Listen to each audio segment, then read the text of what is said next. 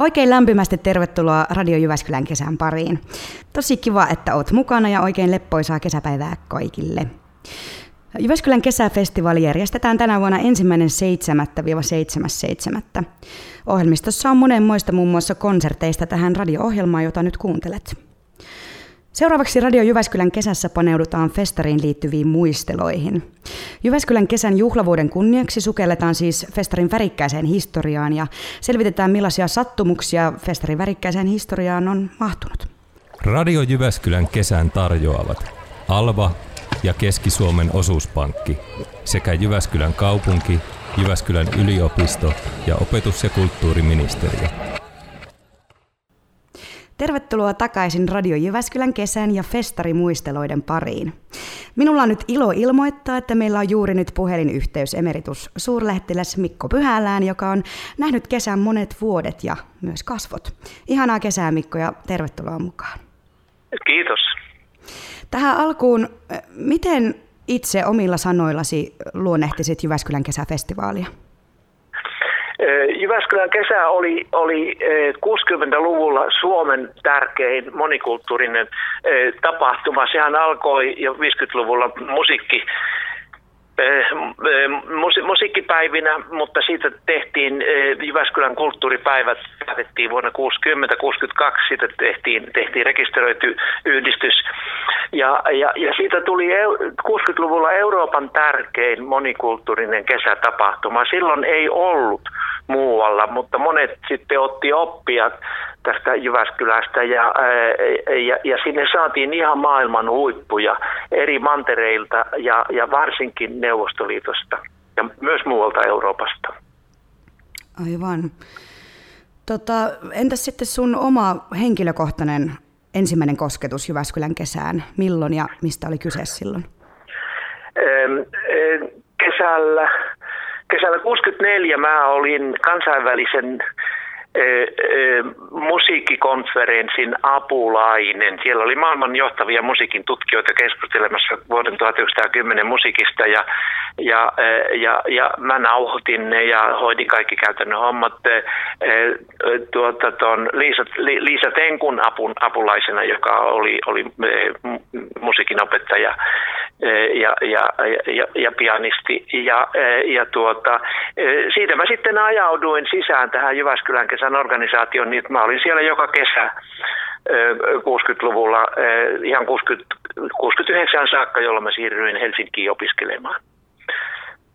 Ja sitten, sitten mä olin yhden vuoden, olin, olin, olin tuota, ohjelmanjohtaja Seppo Nummen sihteeri ja mä pystyin sitä hoitamaan jopa asepalveluksen aikana, kun mä olin Helsingissä pääesikunnassa kirkollisen toimistossa, niin professori Päivä Oksala, joka oli Jyväskylän kesän puheenjohtaja, hallituksen puheenjohtaja, hän pyysi kenttärovastilta, että se, että se, se kaartilainen pyhällä saisi soittaa näitä kulttuuripäivien soittoja työaikana ja tämä sallittiin kenttäpiispan toimistosta ja iltaisin kävin Seppo Nummen kotona hoitamassa hänen kirjeenvaihtoansa ulkomaille ympäri maailmaa.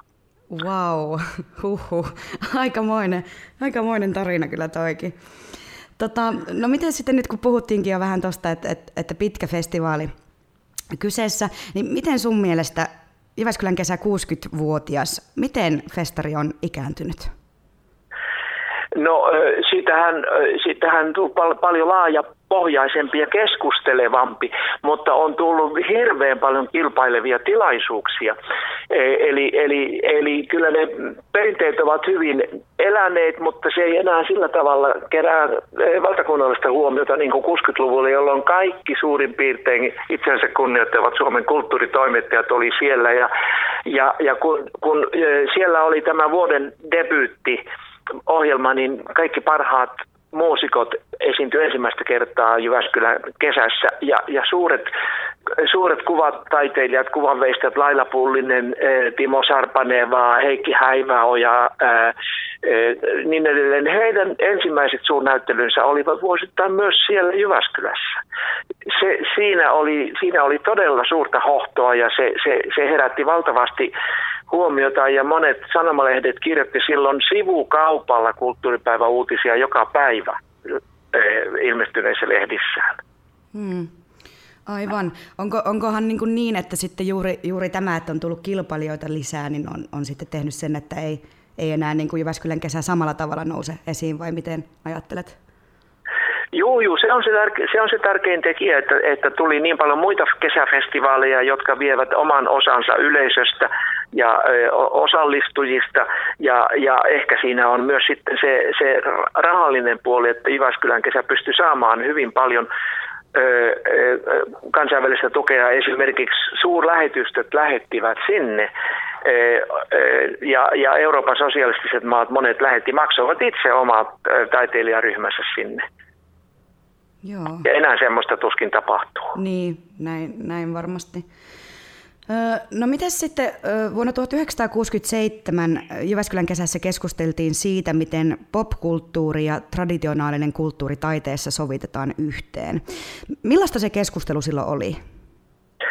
Aa, se oli välillä aika kiivastakin, mutta, mutta silloin, silloin tuota, 67 elettiin vielä tämmöistä kulttuuriradikalismin aikaa ja, ja, ja tämmöinen, niin kun, vaikka, vaikka vasemmistolaisiakin näkemyksiä esitettiin, niin ne ei, ei ollut syntynyt vielä tämmöistä niin kuin vasemmistolaisen ajattelun ja organisoitumisen aaltoa, joka tuli oikeastaan vasta sitten 70-luvun puolella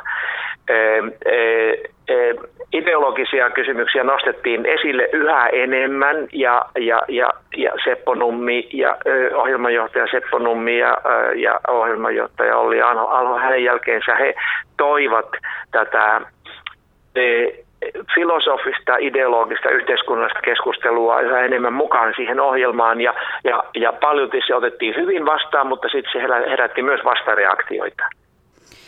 Miten ajattelet, onko tämä keskustelu edelleen ajankohtainen? Se on ihan toisenlaista nykyään ja nykyään lähdetäänkin siitä. Jyväskylän talvi tekee yhteistyötä Jyväskylän kesän kanssa ja, ja, ja hyvin laajalla pohjalla otetaan mukaan erilaisia näkemyksiä. Ja, ja, ja varmasti keskustelut ovat hyvin mielenkiintoisia nykyäänkin, mutta en itsekään ole pystynyt niitä hirveän paljon seuraamaan jonkun verran. Joo, aivan. No miten sitten tähän väliin tämmöinen tota, keskisuomalaisia varmasti kiinnostava, kiinnostava tota, kysymys. Eli millainen suhde sulla itselläsi on Jyväskylään niin kuin ihan, ihan kaupunkina? No mähän, mähän kävin lukion Jyväskylässä, koska Lievestuoreella, missä synnyin, ei silloin ollut lukiota. Ja, ja sitten mä suoritin, suoritin myös ensimmäiset yliopisto-opintovuoteni siellä, siellä, siellä Jyväskylässä. Ja, ja mulle kävi niin hienosti, että ihan viime vuosiin saakka Jyväskylän vierailuilla niin olen saanut asua siinä vanhassa opis, siinä koululaisboksissani, koska se oli Ukko Laurilan koti ja hänen sisarensa Railin koti ja mä olin aina sinne tervetullut ihan siihen saakka, kunnes Raili nyt kuoli pari vuotta sitten.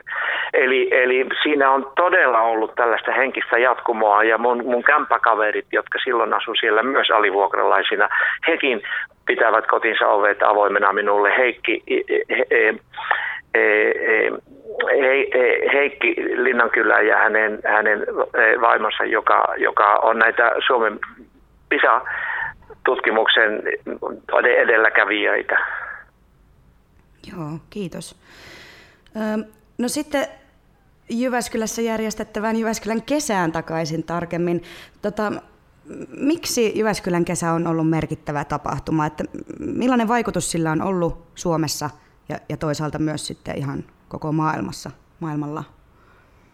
No sinne tuli maailman huiput. Esimerkiksi yhtenä esimerkkinä ensi vuonna ilmestyy eh, elämäkerta Viktor Papanek-nimisestä eh, eh, designerista, joka oli kymmeniä vuosia edellä aikaansa. Häneltä ilmestyi 60-luvun lopulla kirja Turhaa vai tarpeellista siitä, miten muotoilijoiden täytyy tuntea yhteiskunnallista vastuuta ja ottaa myös huomioon ympäristön kantoku, kantokyky. Ja, ja, ja nyt eletään tämmöistä Papanek renesanssia ja, ja, ja, ja Itävallassa on tämmöinen Viktor Papanek-instituutti ja sen johtaja, englantilainen professori, on nyt tehnyt Papanekin elämäkerran ja, ja hän on viime vuosina kulkenut täällä Suomessa ja mä olen auttanut häntä sitten löytämään löytämään yhteyksiä kaikkiin niihin ihmisiin, joita Papanek tapasi ja jotka häneen vaikuttavat. Ja, ja, ja, ja, ja tämän professorin johtopäätös on se, että Papanekin vierailut Jyväskylään ja Helsinkiin vuosina 67-68 tekivät hänen ajattelustaan todella niin kuin kestävää ja, ja uudelleen luovaa ja, ja hänestä tuli merkittävä yleismaailmainen vaikuttaja designissa. Tämä on vain yksi tarina. Se kirja ilmestyy ensi vuonna Yhdysvalloissa tärkeän kustantajan julkaisemana. Ja sitten, sitten tuota, esimerkiksi siellä oli japanilainen Aasia, Aasia kesän aikana 66, siellä oli japanilaisia hyvin paljon japanilainen tota, muotoilija Sori Yanagi, jonka nimen kaikki japanilaiset edelleen, edelleen tun, tunnistaa. Hän, hän on tehnyt loistavia, äh, loistavia kulttuuritöitä, varsinkin paperista. Ja, ja sitten intiala, intialaisen musiikin kaikkein suurin nimi Ravi Shankar, hän oli siellä vuonna 1966. Ennen kuin hän oli kuuluisa melkein missään muualla maailmassa. Hän kävi Suomessa. Maailman johtava rakennustaiteen arkkitehtuurin eh, hahmo Richard Buckminster Fuller, joka oli suunnitellut kaikkein yksinkertaisimmat ja kestävimmät rakenteet. Hän oli Jyväskylässä myös silloin 66 arkkitehtuuriseminaarissa. Ja, ja sitten mulla oli tilaisuus esitellä yksi Japanin johtavista arkkitehdeistä Yoshinobu Ashihara akateemikko Alvar Aallolle ja, ja, ja tuota, tämä japanilainen sano, sanoa, sano sitten ihan selvällä suomen kielillä, että, että arvoisa akateemikko Aalto, on suuri kunnia tavata teidät henkilökohtaisesti. Ja tähän taas Aalto sitten sanoi, että miten ihmeessä te osaatte suomea. Ja tähän Ashihara sanoi sitten, että opettelin, jotta voisin paremmin ymmärtää nerouttanne. Wow, nyt meni ihan kylmät väreet. ihan mahtava. Ihan mahtava tarina. Kyllä niin kuin mo- monenlaista Joo, sitten vielä musiik, musiikista vielä. Et siis, siis, siis Jyväs, Jyväskylän kesä oli ainoa festivaali e, Neuvostoliiton ulkopuolella, mihin, mihin, mihin semmoiset johtavat nuoret huippumuusikot Neuvostoliitosta saatto osallistua elleivät sattuneet, elleivät olleet kommunistisen puolueen jäseniä. Esimerkiksi Oleg Kagan, Grigori Sokolov, joista molemmista tuli maailmankuuluja, he aloittivat Jyväskylässä. Ja, e, e, ja samoin, samoin tärkeä neuvostoliittolainen venäläinen säveltäjä Alfred Schnitke, hänen musiikkiaan ei saanut edes esittää aluksi missään muualla maailmalla, maailmassa ulkomailla kuin Suomessa. Ja, ja, ja, ja, ja, Jyväs, ja, ja Jyväskylän kesällä oli, oli aivan ainutlaatuinen mahdollisuus siinä, että, että, että Tsekoslovakia, Romania, Puola, kaikki nämä tekivät parhaimpansa, jotta näiden maiden parhaat taiteilijat elokuvan tai musiikin, teatterin piiristä voisivat tulla Jyväskylään ja järjestivät sitten cocktail-vastaanotot siellä, johon kutsuttiin kaupungin eh, eh, kermaa ja, ja sitten kulttuuripäivien eh, johtavia hahmoja. Ja, ja siis Jyväskylällä oli, oli, oli niin kuin, Jyväskylän kesä tunnettiin ympäri maailmaa Australia myöten, kun, kun näihin arkkitehti, designeri, teatterikonferensseihin tuli ihmisiä, jotka kaikki kirjoittivat ja ylistivät siitä, sitä, miten ainutlaatuinen tunnelma siellä siellä on miten korkea, korkea taso. Ja mä haluaisin vielä sanoa, että siis tämä Jyväskylän kesän sielun, sen, sen loivat, sen kiteyttivät professori Päivö Oksala, Seppo Nummi, jolla Seppo Nummi säveltäjä, joka, jonka vanhemmat oli ollut, ollut, ollut tuota Japanissa lähetyssaarnaajia ja, ja sen takia hänellä oli tämmöinen e, niin kuin suora kontakti japanilaiseen kulttuuriin ja hän toi sieltä parhaasta mahdollista japanilaista kulttuuria Suomeen. Hänellä oli musiikin alalla apunaan Ilkka Oramo, joka, joka on tämän Sakari Oramon isä, ja, ja sitten myös Ykin, Yki, Ykinummi Sepon veli. Hänellä oli loistavat eh, eh, designer- ja arkkitehtuurikontaktit eh, Intiaan, Japaniin. Lassinummi yksi Suomen hienoimmista runoilijoista. Hänellä oli omat, omat kontaktinsa, joten, joten, joten siis sinne Tuli ihan maailman vaellusta joka puolelta. Esimerkiksi kaik, niin kuin suurim, suurimmat modernit säveltäjänimet, Görki Ligeti, äh, alun perin unkarilainen, ja Karl-Heinz Stockhausen, elektronisen musiikin isä, he olivat Jyväskylässä ennen kuin he olivat maailmankuuluja kaikkialla. He olivat Jyväskylässä ja, ja, ja tuota, samaa voidaan puhua tanssin ja teatterin e, e, e, osalta. Jyväskylässä tapahtui niin paljon historiallisia asioita 60-luvulla. Sä olit itse mukana myös näissä Jyväskylän kesän radikaaleissa vuosissa. Mua kiinnostaisi, että millainen radikaali sä itse olet nykyään?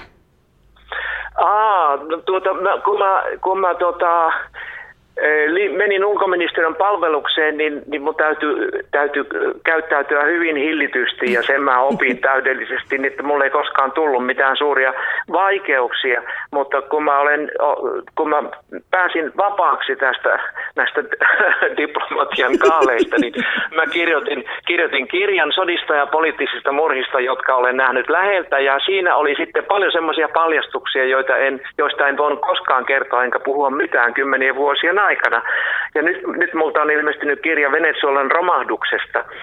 Ja, ja, ja mä ol, näissä mun kirjoissani pyrin, pyrin ennen kaikkea niin kuin antamaan sen heikomman näköpuolen, he, he, he, heikomman osapuolen näkökulman.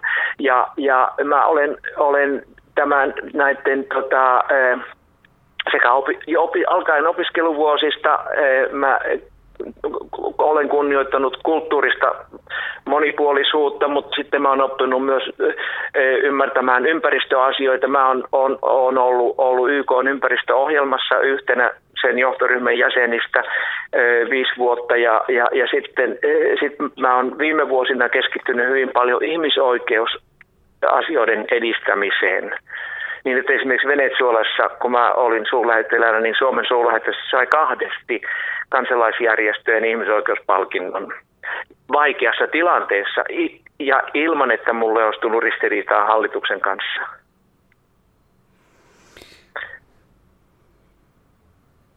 Eli, e, eli, eli mä olen aina etsinyt rajoja, joskus mä olen niitä rikkonutkin, mutta ilman katastrofaalisia seurauksia. kiitos, kiitos. Tosi, tosi kiinnostavaa kuulla. Tota, Jyväskylän kesään vielä, ollaan, ollaan juteltu tässä nyt historiasta, Jyväskylän kesän historiasta jonkin verran, mutta miltä toivoisit Jyväskylän kesän tulevaisuuden näyttävän? Ähm, joo, äh, no tärkeimpiä asioita ihmiskunnalla tällä hetkellä ovat ilmastonmuutokseen tai ilmastohätätilaan vastaaminen ja toinen tämmöinen hätätila on, on elonkirjon kato. Ja mä käytän nimenomaan sanaa elonkirjo, joka, äh, joka äh, tarkoittaa biodiversiteettiä eli luonnon monimuotoisuutta. Ja mä kampanjoin kovasti sen puolesta, että tämä elonkirjo tulisi vakiosanaksi suomen kieleen. Meitä on kourallinen ihmisiä, jotka aloitettiin tämä kampanja 2000-luvun alussa ja nyt meillä alkaa olla jo jonkun verran tuloksia on alkanut kirjoja, on julkaistu tieteellisiä kirjoituksia, joissa lähdetään käyttämään tätä sanaa elonkirjo. Aivan. Olet, oletko itse sitä kuullut koskaan? En ole, mutta, mutta tosi kyllä niin kuin itse itsensä selittävä termi, että täytyy, täytyy ottaa kyllä käyttöön. Hienoa. Tämä oli merkittävä saavutus tästä haastattelusta. Kiva. Tota, niin, niin, mitenkäs sitten, milloin olet viimeksi osallistunut Jyväskylän kesään niin kuin yleisön edustajana? Se, se oli silloin, silloin, mä en muista sitä tarkkaa vuotta, se oli silloin kun Stepan Rak, säveltäjä ja kitaristi, kun, kun hän oli, oli hän esitti Jyväskylän kesässä sävellyksen äh, näkemiin Suomi. Ja tämä, tämä Stepan, Stepan Rak, hän, äh, hän oli sellainen tsekkiläinen säveltäjä ja, ja, ja, ja, ja kitaristi, jonka Jyväskylän konservatorio halusi saada Suomeen 70-luvulla, koska hän oli niin loistava. Mutta, mutta Tsekkoslovakian kommunistinen puolue oli sitä vastaan. Ja, ja, ja silloin mä olin Prahassa postilla ja, ja suurlähettäjäs Toivolla ja minä mentiin ulkoministeriön puhumaan ja, ja tota, Toivolla sanoi, että jos ei tämmöinen Stefan Rack taiteilija pääse Suomen kulttuuripäiville, niin te voitte unohtaa kyllä sitten tämän etykonferenssin, jota Neuvostoliitto kovasti on ajanut Suomeen pidettäväksi niin Euroopan turvallisuudesta ja yhteistyöstä, niin tuota Stefan Rack pääsi sitten Jyväskylään tämän meidän toimenpiteen ansiosta ja hän oli monta vuotta perheinen ja oli hirveän onnellinen ja mä en koskaan tavannut häntä uudelleen ennen kuin sitten vasta, kun hän oli Jyväskylässä, hän esitti tämän, tämän tota, näkemiin Suomi, joka, jo, jo, jonka sävel on, siis sen perussävel on taivas on sininen ja valkoinen, mutta se on tämmöinen 15 minuuttia kestävä kitarasävellys, kitara- ja orkesterisävellys. Ja, ja se oli eh, valtava elämys sekä, sekä Rakin perheelle että minulle, kun me tapasimme uudestaan kymmenien vuosien jälkeen Jyväskylän kesässä juuri näissä merkeissä. Voit ymmärtää. No wow, kyllä. Kyllä. Tota, niin, niin, no, kuulijoille kiinnostavana lisätietona tähän loppuun. Mikko Pyhälä, sinun kunniaksesi on nimetty perussa erään vuoren huipulla kasvava orkidea nimellä Maxi, Maxillaria pyhalae. Äh, niin Mikko, voisitko tähän loppuun kertoa, että vähän tähän elonkirjoonkin viitaten, että mikä on sinun lempikesäkukkasi? Lempikesäkukkani? No, No kaikki, kaikki. Siis mä, mä taistelen vieraslajeja vastaan. Mä olen hävittänyt tai pyrkinyt hävittämään kaikki lupiinit meidän kesäpaikasta. Mä olen kirjoittanut lehtiin siitä, että nyt, pitää, nyt on juuri se aika, jolloin lupinit pitää hävittää. Ja pitää, pitää, pitää suojella meidän alkuperäistä kasvillisuutta, joka, jos, jossa on niin paljon uhanalaisia kauniita, ihania kukkia. Jotkut on isoja, jotkut on pieniä, jotkut kukkivat vaan päivän tai pari ja jotkut voivat kukkia viikkokaupalla, mutta, mutta koko se kokonaisuus on niin kaunis, ihana, vaikuttava, terveellinen ja mm. tarpeellinen ja uhanalainen. Mm, aivan, eli että on ehkä tarpeetonta yhtä sieltä valitakaan sitten. No näin mä sen näkisin. Mm, kyllä, kyllä. Kiitos ihan äärimmäisen mielenkiintoisesta yhteisestä hetkestä. Kesän menneistä vuosista riittäisi, riittäisi kyllä juttua vaikka kirjan verran vai, mitä? No meillä on ollut tämmöinen suunnitelma, mutta tämä korona, koronavirus nyt teki, teki meille temput, niin että sitä kirjan tekeminen ei ole edistynyt. No sille, sille on aikaa varmasti. Kyllä nämä on niin, niin hienoja ja kiinnostavia juttuja, että, että soisi... Mut valit, valitettavasti ne ihmiset, jotka oli keskeisiä, niin ne kuolevat pois tässä yksi, yksi toisensa jälkeen. Tässä vaiheessa minä kiitän Mikon lisäksi myös kuuntelijoita tähän astisesta matkasta. Katkon jälkeen Radio Jyväskylän kesässä kuullaan Wisdomin puheohjelmaa, joka käsittelee ekologista jälleenrakentamista. Sen jälkeen ohjelmassa on Kai Chydeniuksen haastattelu –